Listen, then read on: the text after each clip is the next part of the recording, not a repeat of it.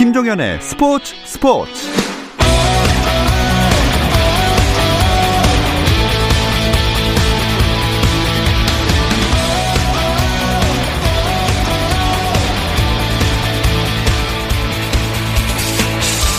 스포츠가 있는 저녁 어떠신가요? 아나운서 김종현입니다. 2021년 1월 월요일 스포츠 스포츠는 특별한 만남과 함께하고 있죠. 태극마크의 무게감을 느꼈던 현역 선수 시절에도 은퇴 후 제2의 삶을 사는 지금도 언제 어디서나 씩씩함을 잃지 않고 살고 있는 스포츠 레전드들을 만나고 있습니다. 다양한 종목, 각기 다른 삶을 사는 은퇴 선수들의 이야기가 이어지는데요. 오늘은 대한민국의 국가대표였고 지금도 여전히 국가대표로 살고 있는 올림픽 영웅을 만납니다. 새해 특집으로 준비한 KBS 일라디오 스포츠 스포츠 특별 초대석 나는 국가대표였다. 잠시 후 시작합니다.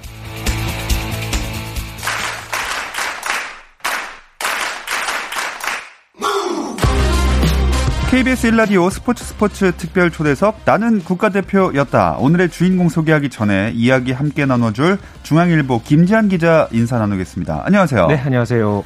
자, 그리고 오늘의 주인공을 만나보면요. 자, 탁구 신동이었으나 이제는 어, 회장님이십니다.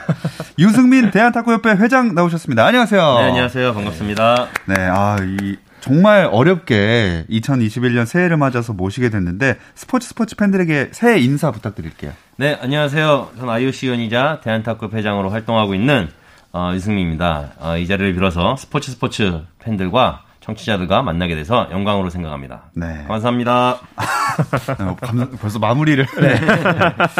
그 별명도 많으시고 직함도 그동안 많이 거쳐 오셨는데 저희가 뭐로 수식을 하는 게 가장 편하게 그 느끼실까요? 뭐 다 편합니다. 네, 다 편하고요. 네. 여기 옆에 계신 김지한 기자께서는 그냥 형이라고 하시는데, 네, 그냥 편안하게 왜냐면은 이제 길 가다 만나시는 분들은 어 유승민 선수 이러시는 분들이 많고요. 아, 예, 예. 또 일적으로 만나시는 분은 유승민 위원 이러시는 분들도 많은데 그냥 편안하게 입에 맞는 대로 불러주시면 그게 제일 편할 것 같습니다. 어, 그럼 탁구 신동 어떻습니까? 아 좋습니다. 어, 유신동. 네.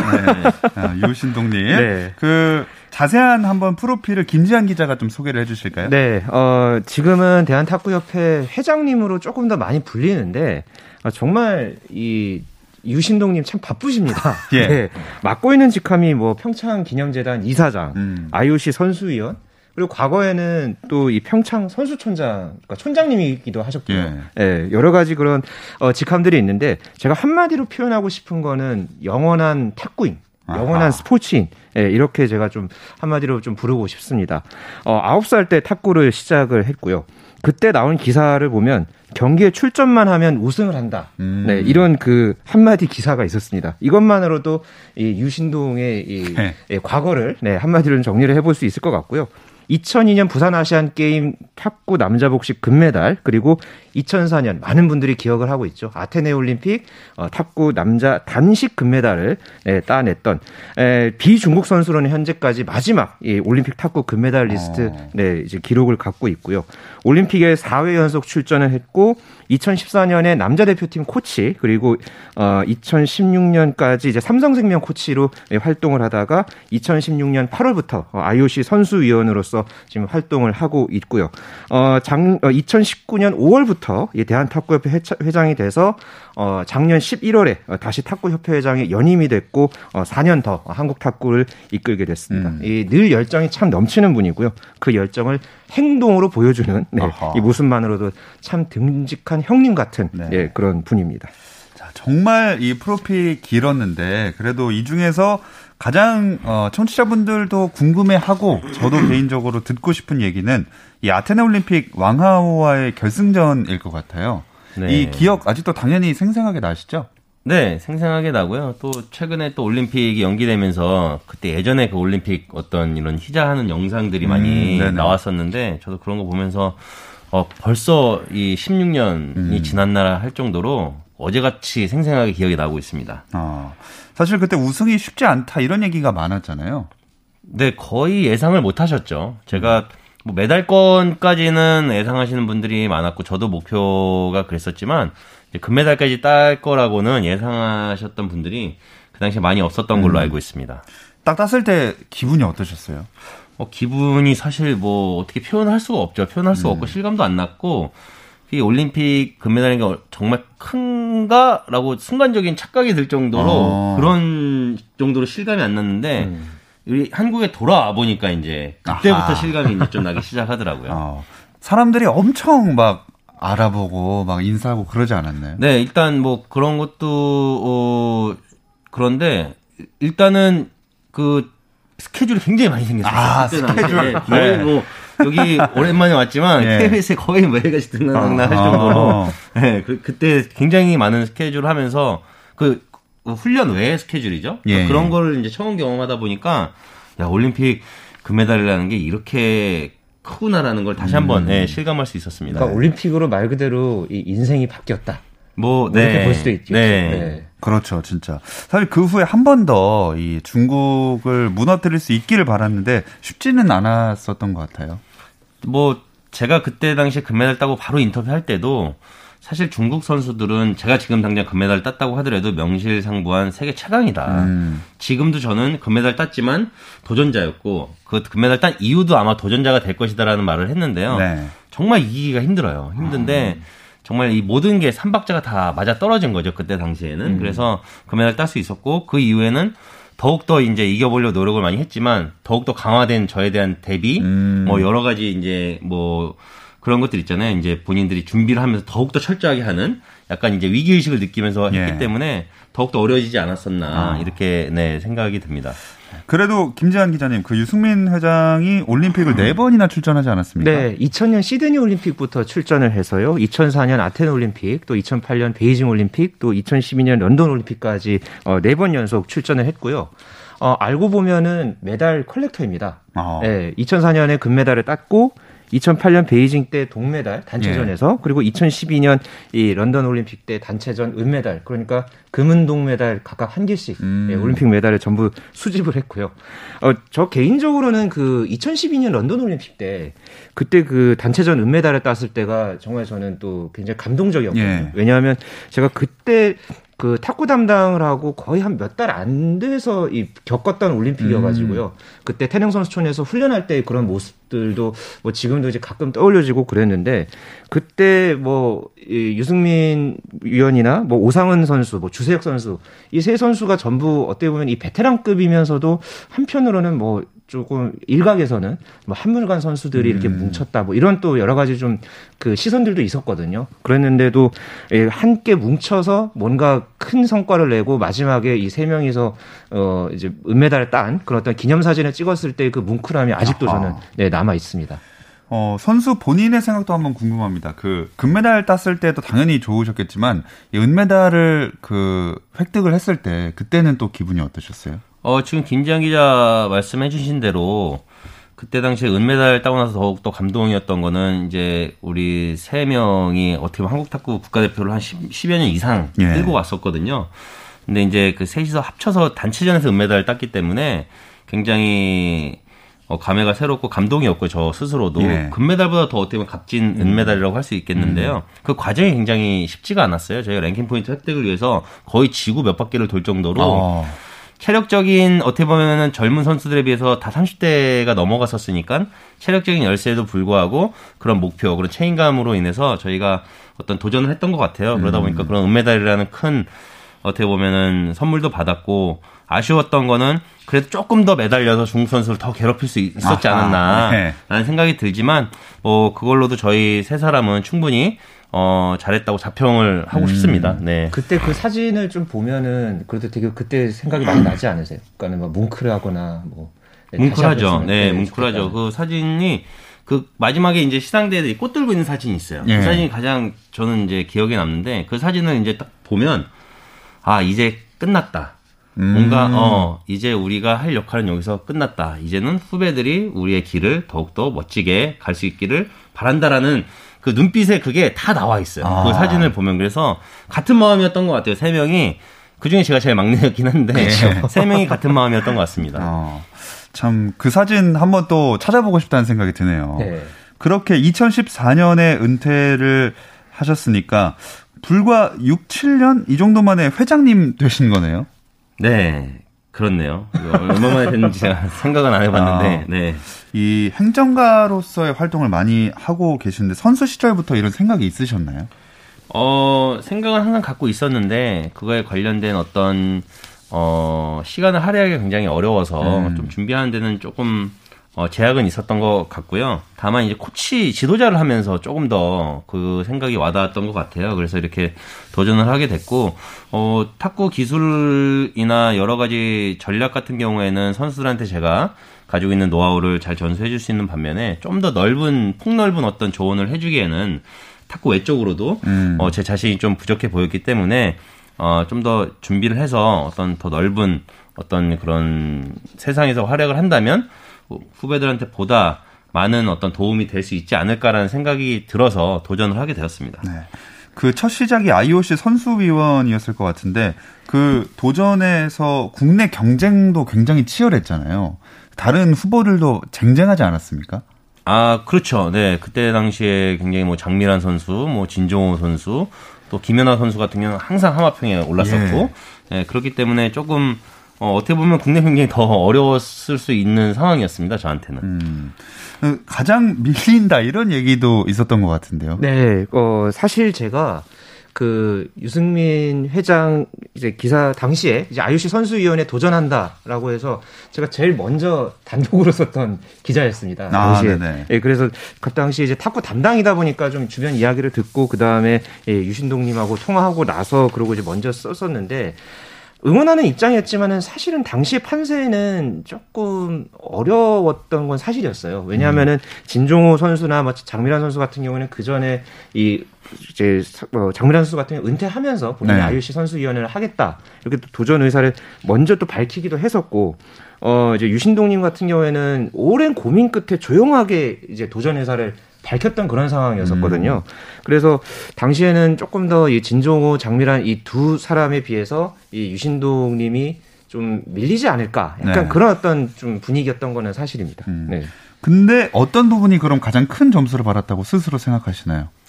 어, 글쎄요, 뭐, 뭐, 뭐, 일각에서는 영어 실력이 뭐, 좋았다, 이런 말씀이 있지만, 그거보다는 제가 봤을 때는 이 그 선수들 동료 선수들과 갖고 있는 비전이 이런 게 명확한데요. 음. 어 뭐라 그럴까요? 좀더 어, 간절함과 적극성이지 않았나 생각을 하, 고 있습니다. 뒤에 이제 훗날 들려오는 얘기로는 제가 사실 조금 이제 눈빛에서 항상 이야기가 나와요. 아, 상대를 만나면 좀 강한 눈빛이 있는데 네. 그모 심사위원 중에 한 분 선배님의 이야기를 들어보면은 너의 눈빛을 보고 안 뽑아줄 수가 없었다. 아. 네, 점수를 높게 안 줄 수가 없었다. 뭐 이런 말씀을 하시더라고요. 그러니까 네. 이제 그게 이제 그런 적극성이나 간절함이 음. 눈빛에서 나타나지 않았나. 음. 네, 이렇게 생각을 하고 있습니다. 네. 네.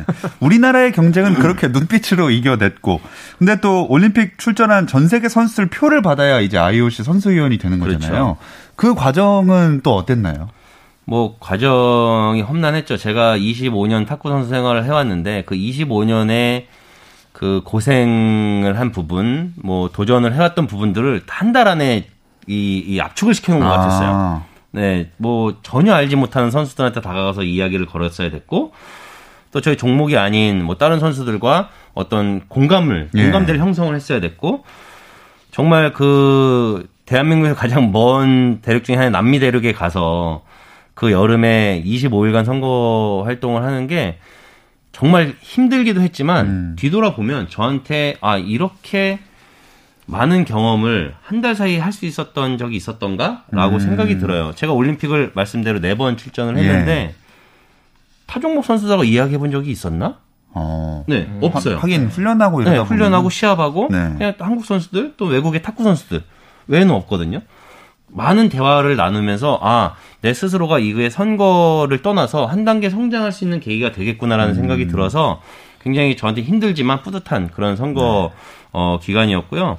되게 다양한 에피소드들이 많이 있어요. 뭐 진짜 그 북한 선수들이 표준 이야기부터 아, 네. 네, 전혀 모르는 아프리카 선수들이 저의 어떤 그런 그 꾸준함, 예. 항상 그 시간에 나와서 인사를 해주고 반갑게 음. 웃어주고 정말 힘을 실어주려고 하는 그 진실성을 보고 어. 먼저 와서 저한테 당신의 이 모습을 쭉 지켜봤는데 당신이야말로 적합한 인물이다. 아. 우리가 투표를 하러 가겠다. 나는 이런 이야기를 들었을 때 정말 이 하루에 열 몇 시간씩 넘게 하루에 3만 5천 번 넘게 걸었던 네. 그게 눈녹듯이 사라지는 어떤 그런 네, 음. 에피소드들이 많이 있었습니다. 그러니까 그때 제 기억에 이 신부님이 두벌 있었나요? 그러니까 그 선수 단복. 네, 네, 네. 네. 두 벌을 그냥 번갈아 가면서 그리고 그때 제 기억에 그 각 나라 언어 인사말을 한 20개인가요? 30개인가? 제가 14개 국어를 제가 할 수 있게 됐었어요. 아, 끝나고 나서. 네. 네. 그각 나라의 네.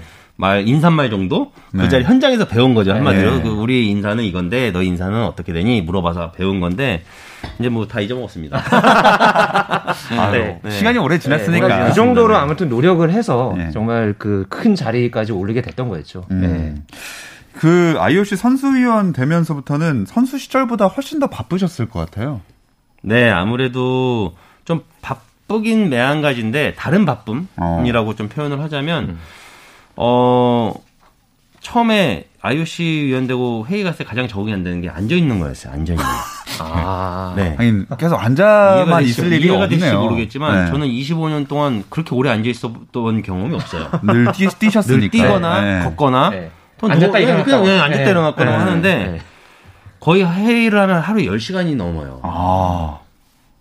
아침부터 밤 늦게까지 하는데 어, 정말 앉아 있는 게 적응이 안 될 정도로 힘들었고 음. 그리고 선수 때는 이런 게 있었어요. 저희가 해외를 많이 다니잖아요. 대회를 하러 그러면 보통 본인의 루틴에 맞춰서 대회를 해요. 아, 예. 다녀요. 그러면은 아 이틀 전에 도착해서 뭐 시차정을 하기 위해서는 저만의 방법으로 뭐 낮잠을 좀 자고 저녁에는 어느 정도 산책을 이게 딱 맞춰져 있는데 이 아이오시언을 활동하면서는 그런 게 전혀 없고 그 주최 측에서 맞춰진 일정에 따라서 저희가 다 소화를 해야 되고 음. 그거에 맞춰서 회의를 해야 되니까 굉장히 다른 색다른 경험을 제 스스로가 음. 어, 하게 된 거죠. 그래서 아. 굉장히 새롭고 처음에는 그거 적응하기 힘들었는데 지금은 어느 정도 적응이 또 돼서 음. 어, 굉장히 즐겁게 다니고 있습니다. 네. 근데 IOC 선수위원회에 이어서 대한탁구협회 수장으로까지 나섰는데요. 도대체 무엇이 유승민 우리 신동 을 회장으로까지 나서게 했는지 그 이유 잠시 쉬었다 와서 들어보겠습니다.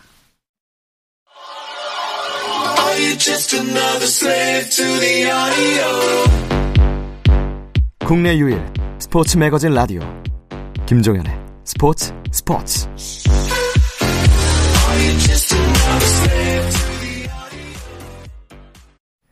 KBS 라디오 스포츠 스포츠 특별 초대석 나는 국가대표였다 유승민 대한탁구협회 회장과 함께하고 있습니다. 어, 결국 회장님이 되셨는데 IOC 선수위원만으로는 만족이 안 되신 건가요? 어 그렇지 않습니다. 그 어떤 분 이런 이야기를 하더라, 하더라고요. 유승민 위원은 감투를 되게 좋아하는 것 같아. 라는 네. 말씀을 하시는데 전혀 그런 건 아니고요. 음. 아직까지 뭐 IOC 활동에 대해서는 적응이 많이 되었고 행정적으로는 적응이 많이 됐는데 아직까지 적응이 안 된 거는 이 자리입니다, 자리. 제가 가지고 있는 이 명함, 음. 직함들에 대해서 아직까지 적응이 안 되고 있어서 그런 부분은 아직도 불편해요. 어. 불편한데 지금 이 대한탁구회장 같은 경우는 운명이지 않나라는 생각이 들어요. 음. 사실 그 그 돌아가신 고 조양호 회장님께서 저 2008년부터 11년간 대한탁구협회를 잘 이끌어 주시면서 탁구계 발전에 기여를 많이 해주셨는데 이제 갑작스럽게 돌아가시면서 이제 공석이 된 거죠. 네. 근데 저희가 큰 숙제를 하나 안고 있었습니다. 바로 세계 탁구 선수권 대회, 음. 부산 세계 탁구 선수권 음. 대회를 저희가 유치를 해왔었거든요. 해왔는데 이제 그게 올림픽과 함께 메이저 종, 메이저 이벤트가 세계 선수권 대회가 각 종목마다 있잖아요. 근데 한국 탁구가 강국인데 여태까지 세계 선수권 대회를 유치를 해본 역사가 한 번도 없습니다. 아. 그래서 이거를 탁구인의 염원을 담아서 유치를 해야 되겠다 해서 유치를 해왔는데 회장님이 갑자기 이렇게 되시고 예. 1년 반 임기가 남은, 남은 상황에서 어 저는 사실 생각도 못 하고 있었는데 이제 주위에서 제가 또 유치하는데 굉장히 좀 앞장서서 해왔고 음. 또 국제 에, 올림픽위원회 위원으로서 국제 탁구 연맹에서의 또 그 집행위원으로 활약하고 활약하고 있기 때문에 이 부분에 대해서 좀 맡았으면 좋겠다라는 추천들이 좀 많이 있었어요. 그래서 음. 고민을 하다가 이것 또한 제 저의 사명이라면 제가 피하지 않아야 되겠다는 생각이 들어서 어, 도전하게 됐고 선거로 이제 예, 당선이 돼서 지금까지 이렇게 예, 하고 음. 있습니다. 자, 회장으로 활동을 음. 쭉 아주 잘 해오고 계신데 스포츠계 평가는 어떤지 김지한 기자가 한번 얘기해 음. 주셔야 할 부분인 네. 것 같아요. 아무래도 30대의 젊은 이 스포츠 단체장 이라는 게 우리나라에서는 좀 보기 드문 그런 예. 또 케이스고요. 어, 그럼에도 이런 젊은 리더십을 발휘를 해서 참 무엇보다 일단 그 부분부터 좀 많은 관심을 받았던 건 사실이고요. 어, 그렇지만은 또 계속해서 뭔가 또 만들어 가고 있던 그런 성과들이 있었거든요. 예. 뭐 유소년 육성이라든가 또 최근에 가장 또 이슈가 된 게 엘리트랑 이 생활체육의 그런 어떤 조화 이런 부분도 그렇고 어, 뭐 국제대회 유치라든가 뭐 대회 위상 제고라든가 이런 여러 가지 부분에서 참 이 소통과 또 개혁의 어떤 이 아이콘으로서 또 신선한 바람을 일으켰다 뭐 이런 또 평가도 있고 어, 앞으로도 이런 또 이 유신동의 이 행보가 점점 더 네. 기대를 네, 모으고 있습니다. 이 중에서 제일 아마 아쉬운 건 부산 세계 탁구 선수권 대회 결국 취소됐잖아요. 그게 진짜 좀 많이 아쉬우실 것 같아요. 네, 저희가 사실 이것 때문에 거의 1년 반 동안 매달려 있었어요. 네. 매달려 있었는데 그 올해 올해 3월 초에 3월 7일 날 대회가 열렸어야 되는데 그 한 25일 전쯤에 국제연맹에서 마지막 실사를 나왔었어요. 네. 그래서 실사가 다 끝나고 정말 엑설런트하게 준비를 잘했다. 음. 어느 대회보다 성공을 자신한다. 저희도 그랬었고 국제연맹에서도 그런 평가를 내렸었는데 국제연맹의 실사단이 부산에 있는 마지막 날 부산에 확진자가 한 명이 나왔습니다. 아, 예. 그래서 그 다음 날 조추첨이 연기가 되고 장고 끝에 대회를 연기를 하는 갑자기 이게 상황이 악화되면서 예. 연기를 했었죠. 그때까지만 해도 이렇게 오래 갈 거라고 생각을 못 했습니다. 그렇죠. 그래서 세 번 연기 끝에 내년 2월 28일부터 3월 7일까지 하기로 음. 어 얘기가 됐었는데요. 어 국제연맹에서 요청한 게 있었습니다. 이, 이 세계적인 선수들이 오다 보면 컨디션 관리도 중요하고 이게 메이저 이벤트다 보니까 어떤 자가 격리 부분 아니면 여러 가지 부분들이 있잖아요. 이런 부분에 있어서 좀 선수들이 어, 조금 더, 어, 대회에 집중할 수 있는 환경을 조성해 줬으면 좋겠다라고 했는데 안타깝게도 이제 그 마지노선이 12월 중순이었어요. 왜냐면 한 두 달반 아. 전에는 아. 각국의 이제 어떤 가이드라인을 다 보내줘야 되기 때문에 네. 12월 중순이었는데 12월 초까지만 해도 사실 저는 자신이 있었거든요. 네. 근데 갑자기 또 이 코로나 상황이 음. 너무나 급격하게 악화되면서 네.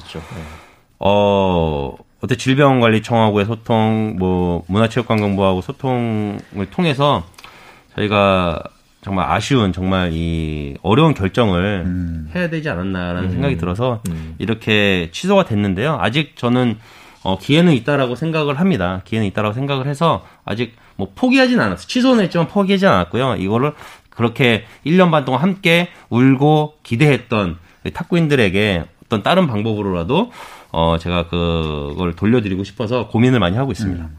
그래서 이 올해 2021년이 더욱 중요하고 기대가 될 텐데 탁구협회는 유승민 2기 체제가 되는 거 아닙니까?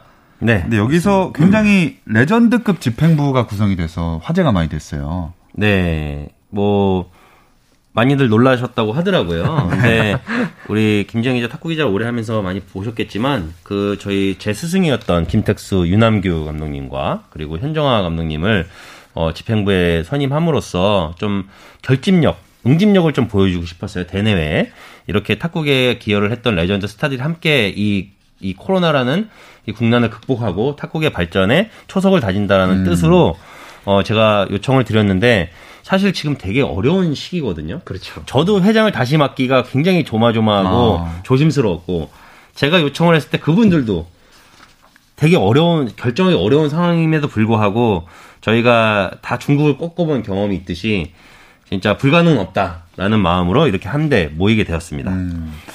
자, 이렇게 지금 말씀을 쭉 듣다 보니까 굉장히 정말 회장님이 높으신 분이 말씀하시는 것 같다는 생각 많이 들어요. 근데 혹시 앞으로 그러면 지도자 생각은 없으신가요? 아, 이, 이 현장에 가보면요. 굉장히 몸이 근질근질하고요. 음. 저도 탁구 클럽을 운영하고 있지만 한 번씩 방문을 했을 때 이 막 가리키고 싶은 욕구가 막 올라와요. 음. 올라오는데 이 지도자라는 건 전 그렇게 생각을 합니다. 제가 어 지도자 때 느낀 거는 선수들보다 더 시간 투자를 많이 해야 되고 연구를 많이 해야 되는 게 지도자거든요. 음. 근데 지금 상황에서 제가 언제까지 이 일을 계속 할지 모르겠지만 저도 나름 공백이 있잖아요. 네. 그 현재 탁구를 많이 보지만 그래도 현장 감각이라는 거는 그 공백이 있으면 안 된다고 생각을 하기 때문에 하고 싶지만 그 하려면 다시 한번 준비를 해야 되는 그런 음, 상황이 음. 어, 있어야 된다라고 생각을 해요. 그래야만 제가 선수들한테 올바른 지도를 할 수 있지 않을까 생각이 들어서요. 지금 현재로서는 계획은 없습니다. 음, 오히려 지금 현재로서 행정가에 좀더 네. 치중하시는 음. 느낌이 음. 드는데 그러면 스포츠 행정가를 이제 꿈꾸는 후배들이 많이 있을 것 같은데 그 조언을 해주실 부분도 있을까요? 어 우선 그 우리 스포츠 후배 하는 후배들이 선수들이 일단 스포츠 행정이라고 하면 마냥 어렵게만 생각을 음. 하는 경우가 있어요. 근데 이미 어 지금 선수들 자체가 스포츠 행정가예요. 음. 왜냐하면 이미 그 종목에 대한 관련 지식은 본인들이 누구보다 뛰어나거든요. 근데 어 스포츠까지만 해도 괜찮은데 스포츠 행정이 붙으니까 어려워하는 건데 어렵다기보다는 본인들의 경험을 좀더 어, 디테일하게 꾸며주는 그런 역할을 이제 스포츠 행정이 한다고 생각을 하거든요. 그래서 어렵게 생각하지 말고 관심을 갖고 어떤 그런 관련 지식에 대해서 본인들 조금만 더 투자를 한다면 충분히 다른 일반 사람보다는 훨씬 더 빠르게 접근할 수 있지 않을까 그리고 음, 성과를 낼 수 있지 않을까 이렇게 말씀을 어, 드리고 싶습니다. 네. 자 오늘 2021년 새해에도 그 유승민 회장과 함께 이야기 나눠봤는데 김지한 기자 마지막으로 뭐 궁금한 점이나 뭐그 소감 음. 어떠신가요? 참 저는 한 10년 가까이 보면서 어, 이 하나하나 올라가는 그런 어떤 과정들을 또 좀 지켜봤던 입장에서 참 많이 또 배우는 또 입장이었거든요. 또 그런 상황에서 오늘 또 이렇게 같이 이야기를 나누면서 뭔가 좀 정리를 하고 가는 약간 그런 또 느낌도 좀 많이 들었고요.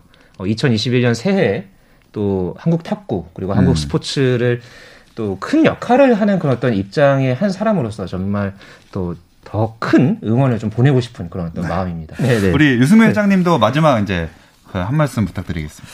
네, 일단은 2021년 그 정말 어두운 긴 터널을 2020년 지나온 것 같아요. 2021년 모두가 다 힘내셨으면 좋겠고 저는 그렇습니다. 일단 초심을 잃지 말라는 이야기를 정말 많이 듣는데 제가 2024년이 이제 대한탁구 회장 임기도 어, 거의 마지막이고 음. 이제 IOC 위원으로서도 임기가 종료되는데 그 초심을 지키는 거는 굉장히 어렵지만 그래도 지킬 수 있도록 저 노력을 할 거고요. 또 2020년에 못다한 것들을 2021년에 잘 할 수 있도록 열심히 노력하겠습니다. 네. 아 그럼 네. 임기 끝나고 한 번 더 나오셔서 그런 평가를 한번 이야기하면서 네. 네또한번 재밌는 네. 자리 네. 만들어 보겠습니다. 자, 오늘 유승민 회장님과 함께 했습니다. 유승민 회장님, 또 김재한 기자 두 분 고맙습니다. 네, 감사합니다. 감사합니다. 새해 특집으로 준비한 KBS 일라디오 스포츠 스포츠 특별 초대석 나는 국가대표였다. 유승민 대한탁구협회 회장편은 여기서 마치겠습니다. 다음 주도 특별한 손님 함께할 예정이니까요. 많이 기대해 주시고요. 저는 내일 8시 반에 다시 돌아올게요. 김종현의 스포츠 스포츠.